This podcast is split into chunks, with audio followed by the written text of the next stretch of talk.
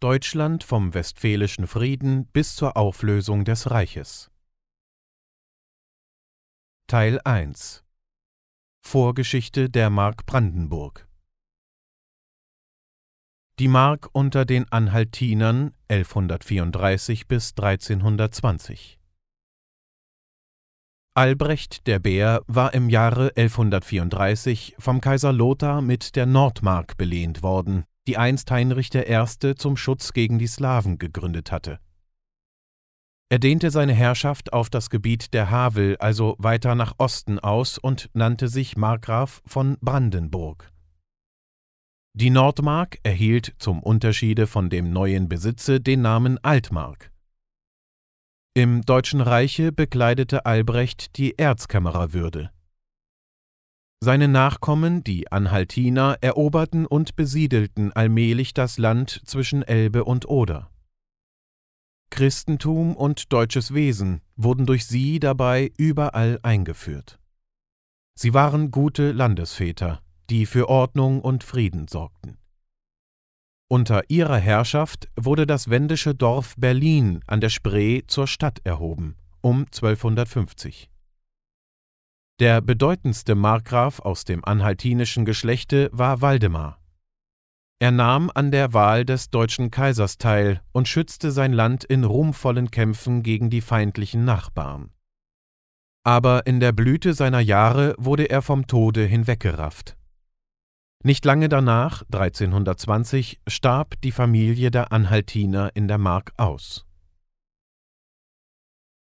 Die Mark unter den Wittelsbachern 1324 bis 1373 und Luxemburgern 1373 bis 1415 Kaiser Ludwig der Bayer zog die Mark als erledigtes Reichslehen ein und gab sie seinem Sohne. Gegen dessen Herrschaft trat nach einer Reihe von Jahren ein alter Pilger auf, der sich für den verstorbenen Markgrafen Waldemar ausgab. Er behauptete, er sei nach dem heiligen Lande gezogen, um ein Gelübde zu erfüllen und erst jetzt wiedergekehrt. Anfänglich fand er großen Anhang, musste aber schließlich das Feld räumen. Unter den Wittelsbachern wurde die Mark durch die Goldene Bulle 1356 zum Kurfürstentum erhoben Ihre Bewohner hatten in dieser Zeit viel unter dem Raubrittertum und unter Verheerung durch die Nachbarn zu leiden und wurden auch durch häufige Geldforderungen ihrer Landesherren hart bedrückt. Der letzte wittelsbachische Kurfürst Otto der Faule wurde durch Kaiser Karl IV. von Luxemburg gezwungen, die Mark gegen eine Geldsumme an ihn abzutreten. Karl IV. war ein sorgsamer Landesvater, der Brandenburg vortrefflich verwaltete. In Tangermünde an der Elbe, das er zu einer großen Handelsstadt machen wollte, errichtete er ein Schloss und große Lagerhäuser. Er ließ auch das Landbuch der Mark anlegen, in dem alle Schlösser, Städte und Dörfer aufgezählt und nach ihrem Werte und Umfange sowie nach den auf ihnen ruhenden Abgaben beschrieben sind sein Sohn aber, Kaiser Siegmund, verpfändete die Mark und verkaufte einen Teil, die Neumark, an den deutschen Ritterorden. Da kamen wieder schlimme Zeiten für die Bewohner.